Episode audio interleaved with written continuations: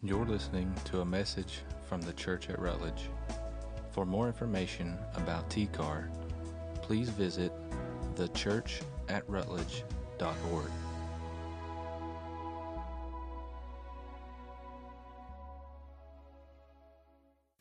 Little children don't understand boundaries that are set up in order to protect them.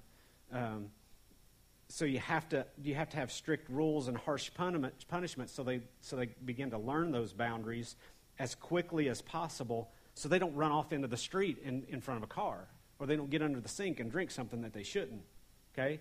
I mean it's a life or death issue and, and, and so as your child gets older you you start to change that a little bit because that doesn't work as well.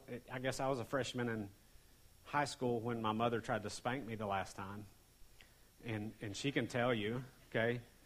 I was a freshman, and she went to whack me, and I, I put my hand right there, and her arm hit my arm, and she ended up with a big bruise on her arm, so she didn't do that anymore, okay? So there comes a point where you go, well, that doesn't really work anymore, okay? And, and so you have to do something else. You start to take away things. You ground the child, you know, whatever, you figure out what works. If I take this away or make them stay home or it, but at first, when, when they're first little children, it's just basic punishment. And it may be severe at first, but, but it's, a, it's a question of I don't want them to put that fork in the light socket, in the electrical outlet, so I better make sure if I'm going to save their life, the punishment has to be strong enough to get them to understand they can't do that. And as a parent, you're constantly saying, no, don't touch that, don't touch that. Don't say that. Don't do that. You know, it's, it's constantly. And so God had this nation on his hands that was basically a bunch of two year olds. Okay? Spiritually, morally, uh, uh, just understanding of community. They didn't know right from wrong. They didn't know sin from holy, what was harmful and what was safe. They weren't mature enough on their own in their relationship with God to know when, the, when God the Father said no, it was no. And so he had to raise them for the good of the whole world. Okay, you, you understand the implications of this nation and where he had to get them from to, to accomplish. So he had to take them, eh, you know, come eh, from this pagan nation all the way to to being the ones that would bring about the coming of the Messiah and fulfill the plan. And that's serious stuff. And that was the nature of the old of the people of Israel in the Old Testament. That's where it's coming from. They'd never been a community, a nation, or anything else, much less followers of the creator of the universe. Right? They had to be taught everything. And I know you're thinking, yeah, but capital punishment for what seems to be insignificant things. Um, now, now, you understand when you read this in the Old Testament, there's really only a few cases it was like that, and I'll address even those at the end of this in a little more detail. But in most cases in the Old Testament, punishment was not immediate death. Okay? You know, there's maybe like 16 times where you see that this is, it really comes about that, it, that it's capital punishment is seen as a result of disobedience. And those were for things that would lead to such great problems that the plan may not be accomplished. And so you understand the episodes where it was given are not, are not really insignificant. If, if God is their father and, and is ours as Christians, and we are his children, then earthly biological families are, are kind of a reflection of our relationship to God. And as, as parents, we don't punish for just childish, unknowing behavior. You know, that, that is just that that's just childish things that, that don't result in those kind of of physical harm, death instances. But but you do punish for willful disobedience that leads to serious issues, okay? Because the more serious the crime, the more harm it can cause to the child, that it can cause to the family, that it can cause to the community and to others. And you want that punishment to stand out, right? So that n- not only does it protect those involved and, the, and that no one is hurt, but the lesson is learned for everyone, even those watching who knows what's going on. So, same with the children of Israel in the Old Testament, okay?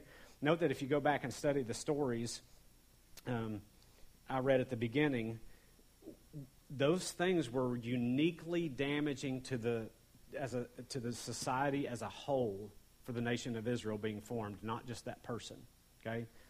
The harm those things would have caused this new nation, the community was is is more dramatic than it seems at just first read. You have to read the whole story.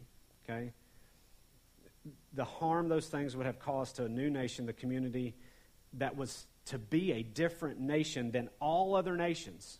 Okay? We're talking about a nation that would be raised up so that all these other nations would look at them and go, that's the people of God. They represent God. Okay? Different from all the others. And so these new people, for them to get it right or get it wrong, would have been catastrophic.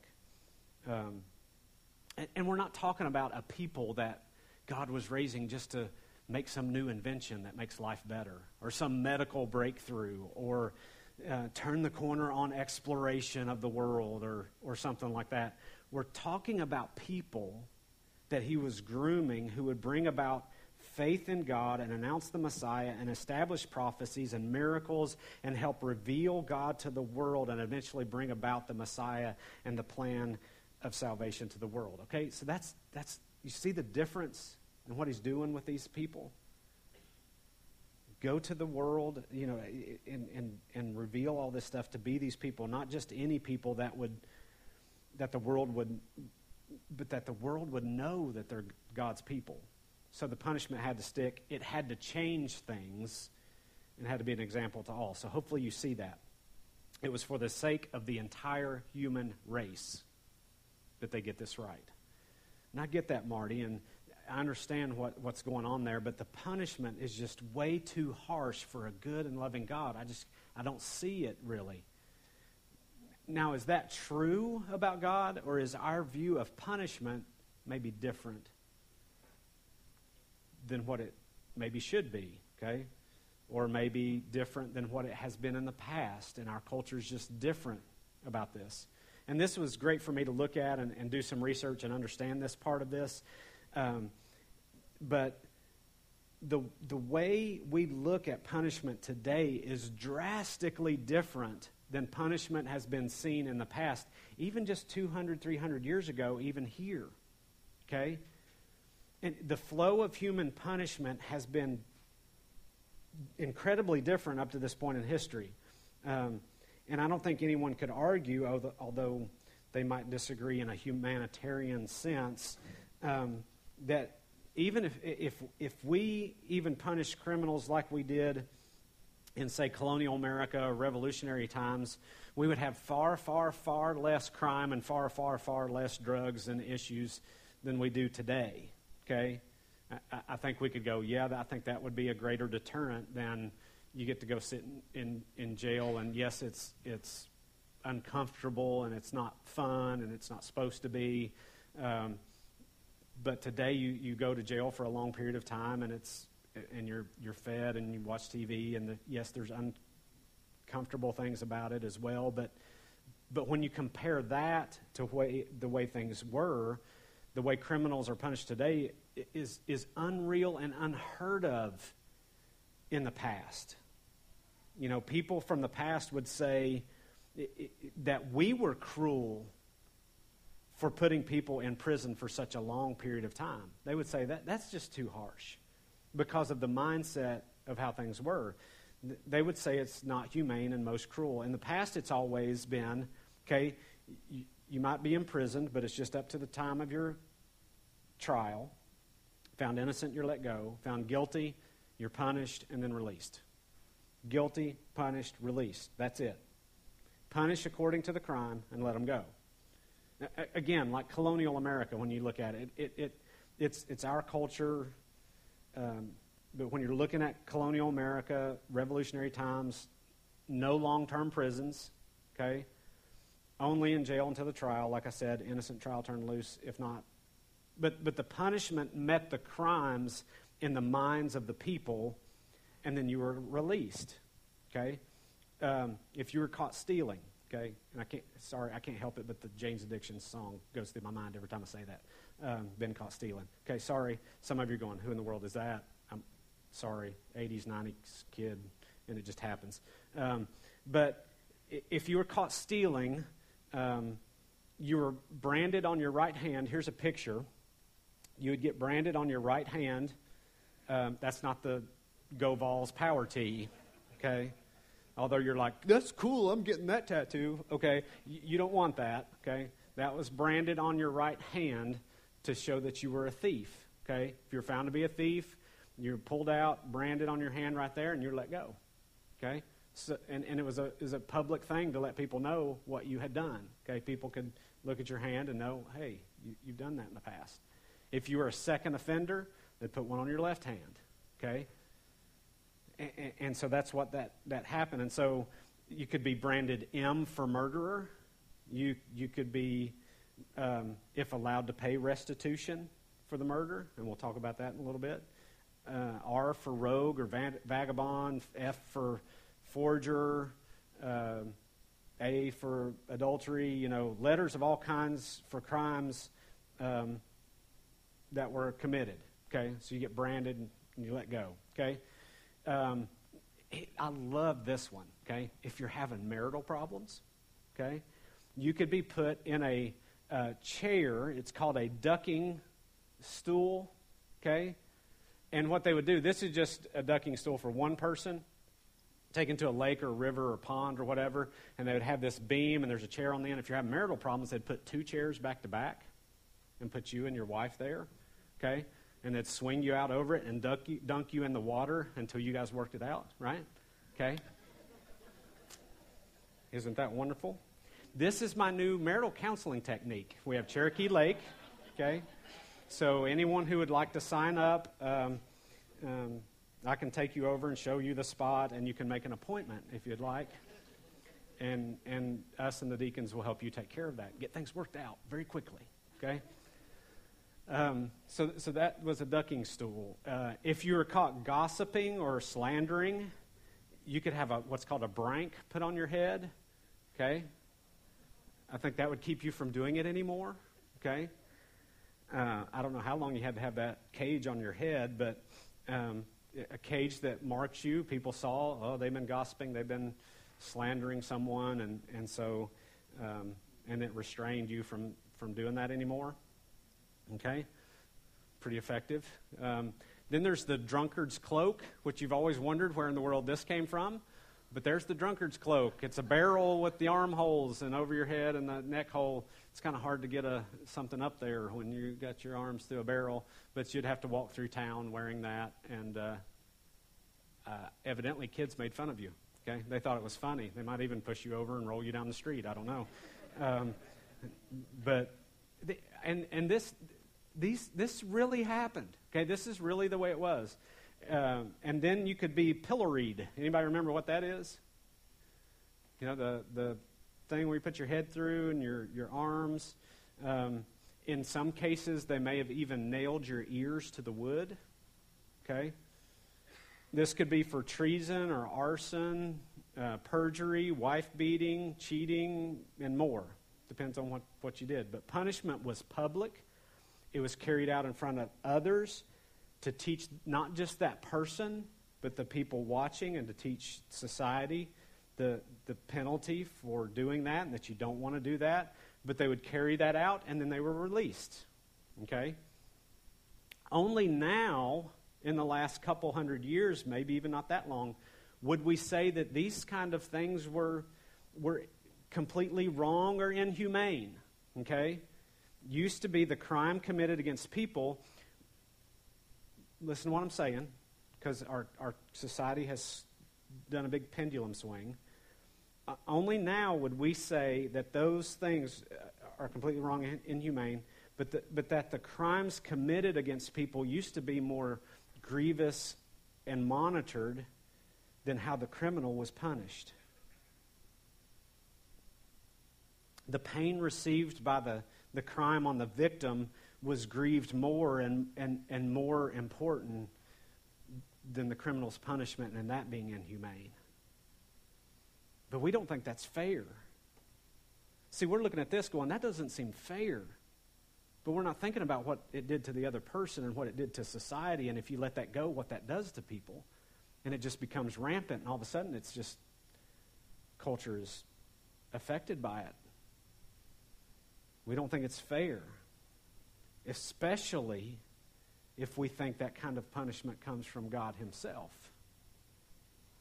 And that's the issue for us, isn't it, when we read Scripture and when we think about these things? Think about this to yourself. Do you think there are times when punishment is needed? Just think to yourself.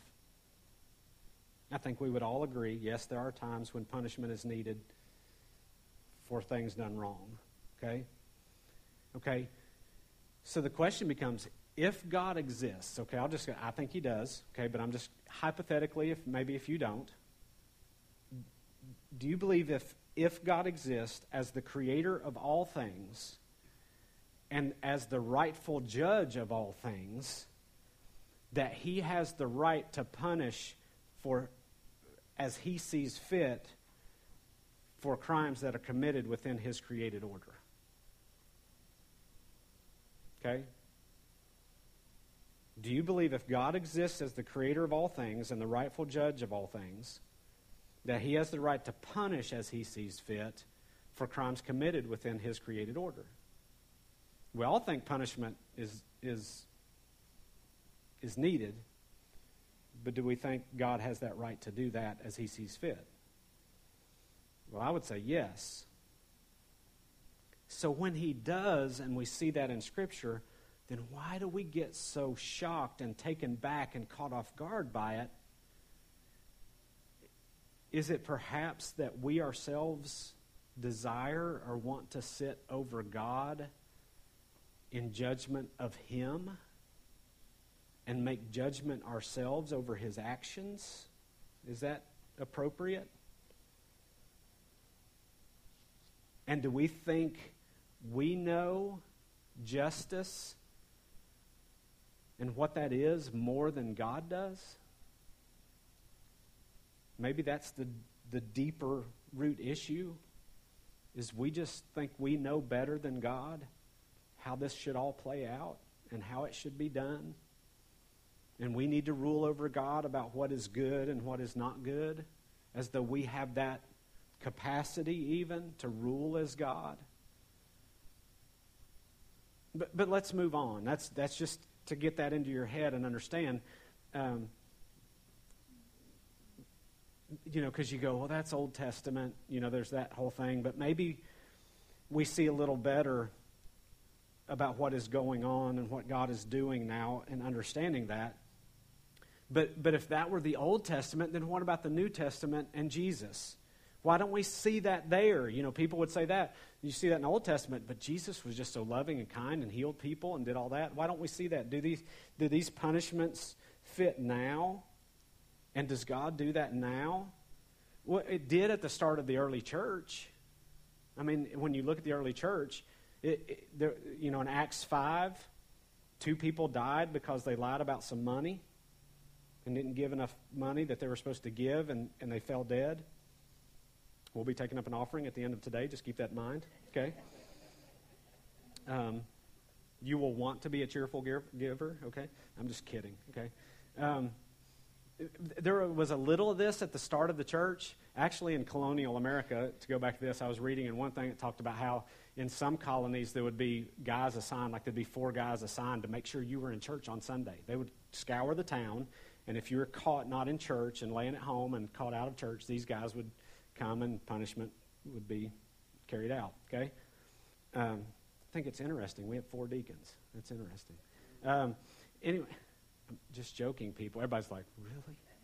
Okay? Th- they did that then, okay?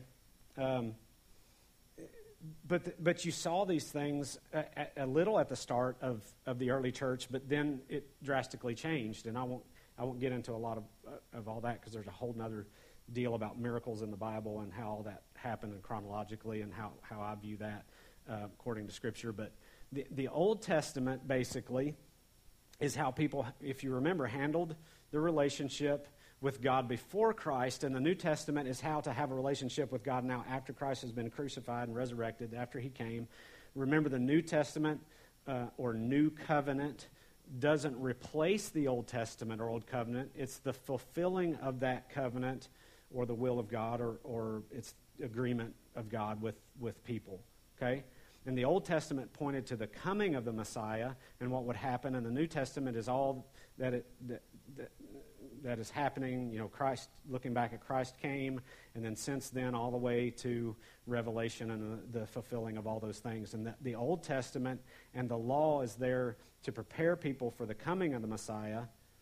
So once Jesus came and, and we have the New Testament, the question becomes do we just throw out the Old Testament?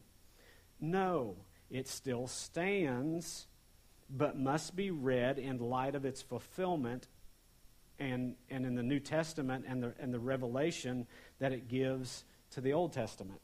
Okay? Um, you really can't, now that we have both, you, you really can't, living when we live, you can't really read one without the other and have a complete picture of God and what He intends for us today. Okay? The, does the law apply? Okay, listen to what I'm going to say here. Does the law apply? Yes, it's a timeless standard and thinking for the moral righteousness of God and what He expects from us. It, it enlightens us to what holy really means. It gives us a, a foundation for moral, theological, doctrinal truths and principles. All the law applies us to, to applies to us today. But listen, but none of it applies apart from the fulfillment in Christ. Okay? In, in his uh, coming about, completion of things, like for example, um, when you look at the Sabbath, Old Testament, you have the Sabbath. New Testament, it, it describes our rest in God and that Jesus is now our Sabbath rest. Okay? He is the completion of that. Okay? And that's a simple example. It gets more complex when you look closely at the law and what it says and what Christ says, but it shows you how this works. There's the letter of the law and there's the spirit of the law. Like Matthew 5 17 and 18 says this Do not think that I have come to abolish the law or the prophets. I have not come to abolish them, but to fulfill them. For truly I tell you, until heaven and earth disappear, not the smallest letter, not the least stroke of a pen, will by any means disappear from the law until everything is accomplished. Okay? So that's what's going on. Then after saying that in the same in the same flow, same talk he's talking, he goes on to say to say that after saying um, the Old Testament, he starts into this deal of going, you know, you've heard the Old Testament say, and then it'd say something, and it'd say, but I say this. Okay? And he starts to show that he is the fulfillment, is the completion, and explain how it now works in him. Okay? Now, now the Holy Spirit guides the deal, not the law. Okay? And so, Matthew 5, like 38 through 41, he says, You have heard it said, eye for an eye and a tooth for a tooth. But I tell you, do not resist an evil person. If anyone slaps you on the right cheek, turn to them the other cheek also. And if anyone wants to sue you and take your shirt, hand over your coat as well. If anyone forces you to go one mile, go with them two miles. Okay? He, he quotes Old Testament there of, of eye for an eye, tooth for, for a tooth, Exodus 21 and uh, Leviticus 24, Deuteronomy 19, which gives the rule of eye for an eye and tooth for a tooth, hand for a hand, foot for a foot, wound for a wound, uh, way of punishment. That was the way you handled private scuffles between you and someone else. Okay? Um, you didn't do it yourself to exact revenge. Okay? You go to court, and this is the way private scuffles were handled. They made sure it was equal for equal. Okay? Because what happens with people? People want to take hand, foot, and eye for an eye. Okay? And you see this, you know this. Because what happens when someone hurts you? Do, do you just hurt them equally back? We don't want to do that, do we? They hurt me, so I'm really going to hurt them. I'm going to hurt, hurt them. If you remember that, saying it twice, right? I'm going to hurt, hurt them. You know, they said this about me, so I'm going to say this, this, and this, and this about them. Okay? We can't just do equal, we got to go above. They hurt me, I'll show them. Right? They stole this from me, I'm really I'm going to financially ruin them. Right? That's that's in us, right? And that's what was going on then. Was was that kind of deal. So God had to come in and go, whoa, whoa, whoa, whoa. Okay? Eye for an eye, tooth for tooth. Go to court. Don't handle this yourselves because you're sinful. You will not do this properly. And so God was telling them, don't have these private feuds because my people can't get into that. We don't need to be, show that kind of thing to the world. It's equal for equal. Okay? Then Jesus comes along and says, hey, you've heard it said equal for equal, and you do this when, when it gets between you and a person. But he says, I come and I have fulfilled that and punishment must happen. But, but here's what you understand when it comes to that thing, I've actually paid for it. So not only do you res- not restrain to equal punishment for the crime, but he says you really don't even have to retaliate at all. In fact, you can be kind to them and point them to, to me, is what Jesus says. You don't have to harbor hate and unforgiveness you don't have to pay back wrong for wrong. In fact, now that I've come, what that really is, was pointing to and getting you to is that now you can pay back right for wrong. Isn't that a wonderful way to do things? But then he would go on to explain more. Matthew 5, 27, 28. You have heard it was said, You shall not commit adultery. But I tell you, anyone who looks on a woman lustfully has already committed adultery with her in his heart. So he says, Yeah, hey, that's correct. Don't commit adultery. You shouldn't do that. Okay? But Jesus comes and goes further. Okay? He says, It's not just something that happens physically out here, it's in your heart. Okay? None of it is a contradiction. He's not contradicting and saying, No, that's not right. He's just bringing it to its fullest expression and application. But even in the Old Testament, Testament there was always flowing when you when you looked at this because you look at that and go man that's beautiful that's wonderful i like that a whole lot better but when you look back at the old testament you will actually see this river of grace and mercy flowing even in those times then it, it is the same god he was he's all it's always been present even then you think that the old testament god was so harsh even in this idea of punishment there was this idea of paying that penalty another way. There was a thing called a ransom, even back then, for the crime. Okay? Exodus 21, look at this. It, it explains it in there. Exodus 21, 28 through 30 says, If a bull, some translations say ox, but if a bull gores a man or woman to death, the bull is to be stoned to death and its meat must not be eaten. But the owner of the bull will not be held responsible. Okay? So if, this is first offense for your bull. Okay? If, however, the bull has had the habit of goring and the owner has been warned, so if this has happened before and you know your bull is that way and he's, okay, but has not kept it pinned up and it kills a man or woman, it happens again. The bull is to be stoned and its owner also is to be put to death. Okay? However, if payment is demanded by the person's relatives, the dead person's relatives, the owner may redeem his life by the payment of whatever is demanded. You see that? There's a ransom. There is an entire sermon series right there in that just that those passages, okay? So I hope you caught the main idea about the bull and its actions and redemption for, for having something that caused death to someone, negligent homicide, punishable by death, a person could offer up a ransom for his life. Okay? Payment could be made. Isn't that amazing? Of all things in the Old Testament, the only case where this was not permitted was in premeditated murder. Okay? Everywhere else, there's a ransom allowed. Okay?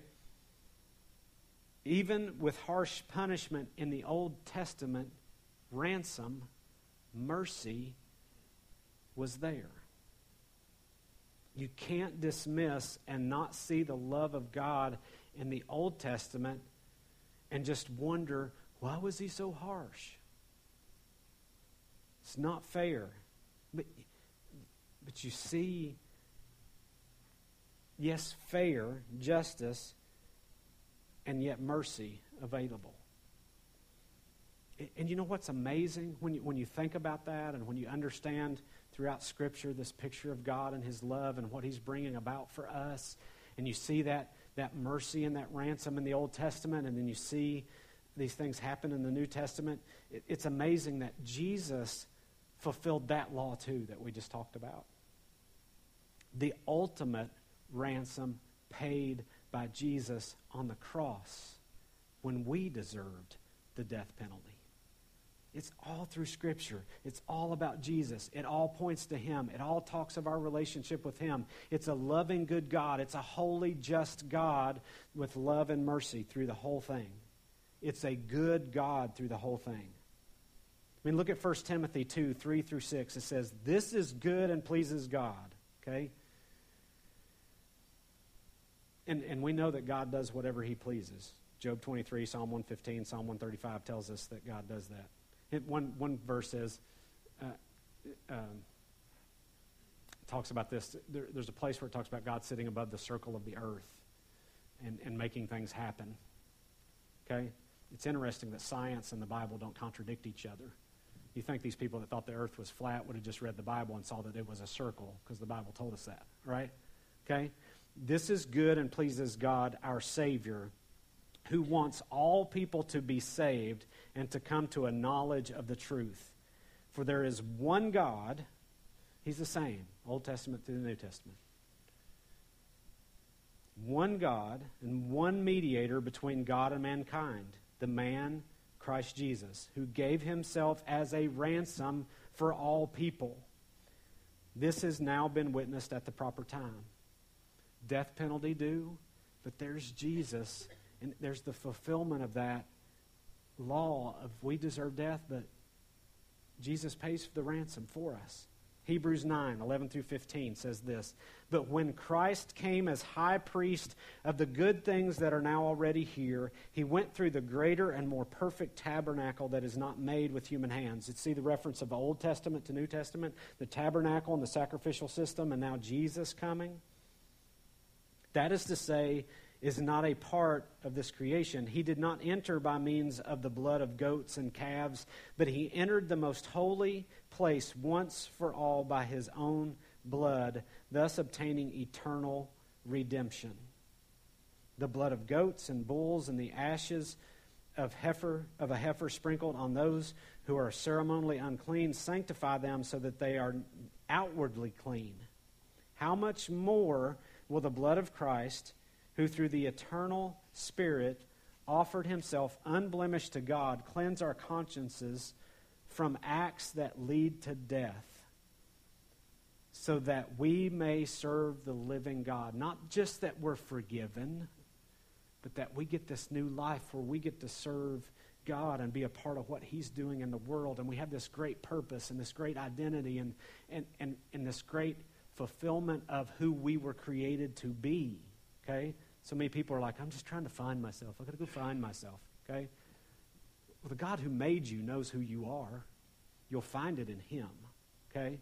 He made you for a reason. For this reason, Christ is the mediator of a new covenant, that those who are called may, be, may receive the promised eternal inheritance. Now that He has died as a ransom to set them free from the sins committed under the first covenant, under the law. Okay? Christ came, and this, the scriptures say, to give his life as a ransom for many. Because here is the really hard part of all this. Uh, the really hard part we have to come to a place of understanding on is, and come to terms with, is that the punishment and the stuff we see in, in the Bible and, and, and those things that God carries out in, in light of that, it's, it's not the whole issue. There's this unavoidable fact about all of that punishment in that we all deserve it. We all deserve death. Okay? We all deserve the death penalty. All of us.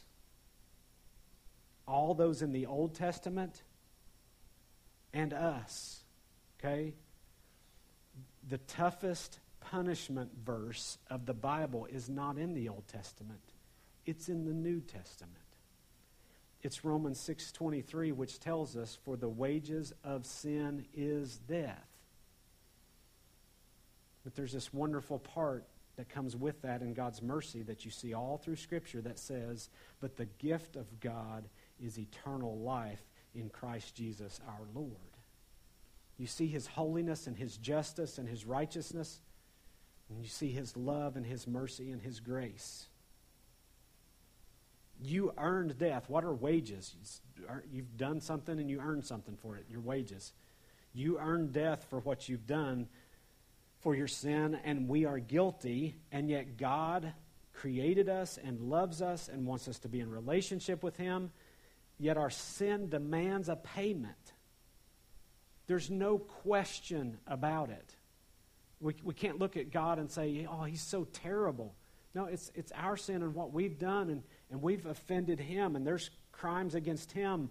We, we are enemies of Him if, if we're either of God the Father or the, or, or the devil is our father. Okay, there's, there's no in between. Okay? It's the very nature of God. It cannot be ignored, or he would not be just and loving. Your sin demands payment, and that can't be, be ignored. But also, he can't ignore his love, or that would cause him to cease to be God. So what does he do? He, he could look down and look at all of us and this, this whole, see all of us committing idolatry and, and spiritual adultery, and, and just, he could just punish away and just kill us all. And he would be right in doing so. But no, he comes himself and pays for the sin so we can be redeemed. He pays our ransom because he loves us. He shouldered all the sin of the world the murder, the hate, the, the adultery, the rape, and worse. Yet, justice met mercy and love flowed, and God gave us salvation through Jesus Christ and the ability to be with Him again. And so I would say, as, as you look at this truly, because we often just take little pieces out and paint God in any way that we want to. I mean, don't you want that with the God who made you? If, if, he's, if he's there and he exists, I believe he does. I've seen it, I understand. Uh, somebody was asking me some questions about the Bible this over the past week, and what about this and this and this, and what do you believe about this, and given your position on this. And I, I just got the point where I just said, hey, I sent the text yesterday. I said, well, I know I'm saved, and that's about it. Okay? That's about where I've got. You know, I've, we'd gone through this conversation so much that I was like, I, I, I can be sure about that part, okay? But, and that part we can be sure about. You, you can know that right now. It's not that punishment was dished out by God. Um, when you read the Bible, it's, it, it's a God who provides mercy and grace and lets us be set free by Jesus. It's really amazing grace. It really is. And if you levy a, so harsh a judgment toward God that he punished sin in the Bible, if you're sitting there going, man, that was harsh, then can you not put the same weight of thinking on his mercy and grace to go, wow, that was, he's really just and holy. And you may not like that, but you have to give equal weight to his mercy and grace and go, but wow, look at that. You can't just take that away and just be left with this and go, I'm judging you, God.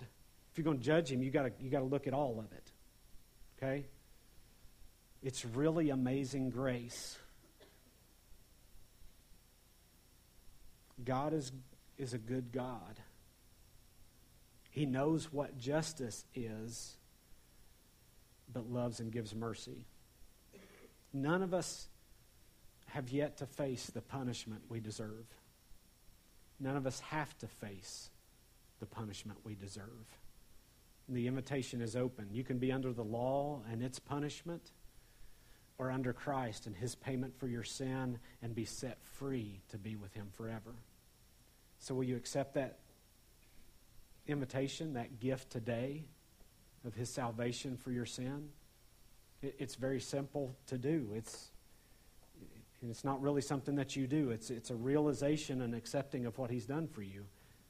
It's going along, and maybe today you're going, I, Yeah, I've been Lord of my own life, thinking I'm in charge, judging God, and thinking how awful He is in life, and why is He doing this to me, or whatever your thinking may be.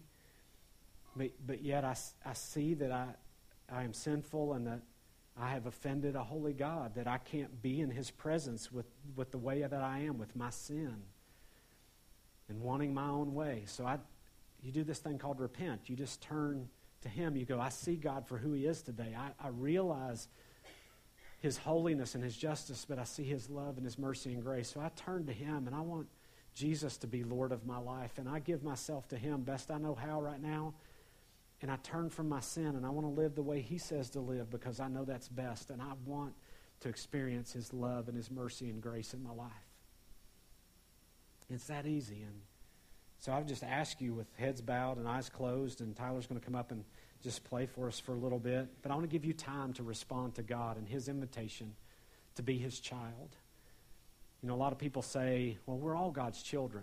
No, we're not. Okay? The Bible doesn't teach that. It's only those who have been redeemed by the blood of Christ that are children of God, that He adopts you into His family and calls you a son or daughter. You get to be a son or daughter of the King, an heir with Christ. And so, right where you're sitting, you just say, Best I know how right now. I, I just give myself to, to you, God. Just have that conversation. It's not a magic prayer you repeat after me. It, it, God, if He's calling you, you feel that tap on your shoulder, you feel that drawing inside, you, you feel that pressure. That's Him just saying, Come to me. Come to me. I love you. I want you to be with me forever. I want to teach you how to how to have a relationship with me, how to live in this world with peace even though it's messed up and one day you'll be with me forever. And so you just have that conversation. That's what prayer is. You have a conversation with him. For the rest of you that would say, "Well, Marty, I'm I have that. I'm like you. I know one thing. I'm I'm I've received salvation through Jesus Christ." In light of what we've talked about today, maybe for you, it's to sit